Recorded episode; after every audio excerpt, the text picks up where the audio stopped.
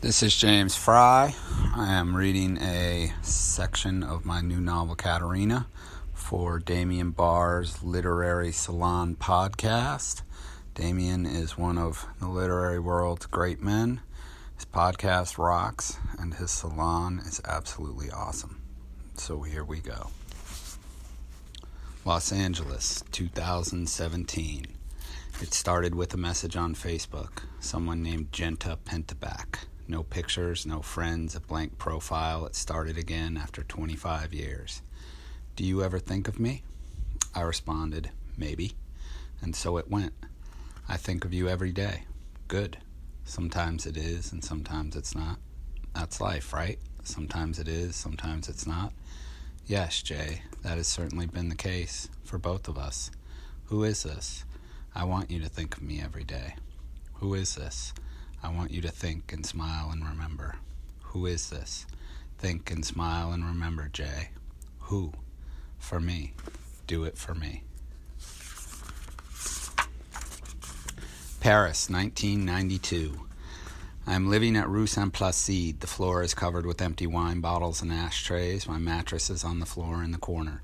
The paint on the walls has been chipped away and the windows don't close. It's the end of the 20th century, and we are living in what is supposed to be an advanced society. Our desires, though, our desires are the same, the same as they, the same as they have been since the first day, first day one of us stepped out of a fucking cave. Love, fuck, eat, drink, sleep. And this is what I do here in the most beautiful, most civilized city on earth. Love, fuck, eat, drink, sleep.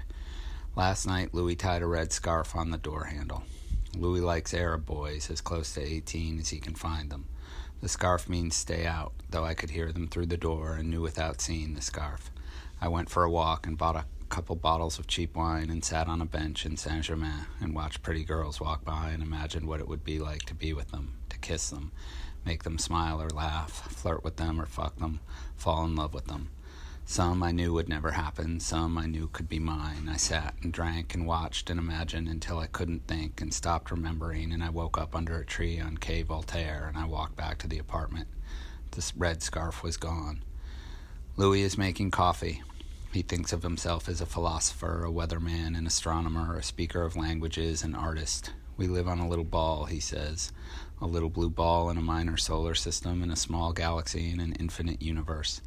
Nothing I do or you do or anyone does means a goddamn thing. We should be happy and spend our days in pursuit of pleasure and pain and every form of lust and desire that exists. We should make sure our cocks are hard and our pussies are wet and our hearts are beating fast, fast, fast. But we don't because we're stupid and because we all think we're important, that we matter, that what we do matters. So we spend our time working meaningless jobs and struggling and fighting and trying to be something or someone other than what we are, which is animals. Everyone does it. All of humanity, the whole teeming, silly, idiotic mass, everyone does it except me. I, Louis, the Prince of Saint Placide, know better. I follow my heart and my cock, and the only things that matter to me are the things that make them sing. So listen to me, boy, and learn from me. Follow your heart and follow your cock, and remember that none of this means anything, and you will be as happy as me. I've been in Paris for a month. I'm 21. I came here alone, didn't know anyone, didn't speak a word of French, packed a bag, and walked away. From my family, from my friends, from America. Whatever my life was or was supposed to be is gone. I was born and raised to be part of a machine, a spoke, a little gear, an obedient cog locked in fucking place forever go to school, follow the rules, get a job, work, save, vote, obey, get married, buy a house, have children, work, save, vote, obey, teach your children to do the same, work, save, vote, obey, die and rot in a fucking hole in the ground. Fuck that machine. Fuck the people who built it. Fuck the people who run it. Fuck the people who choose to be a part of it.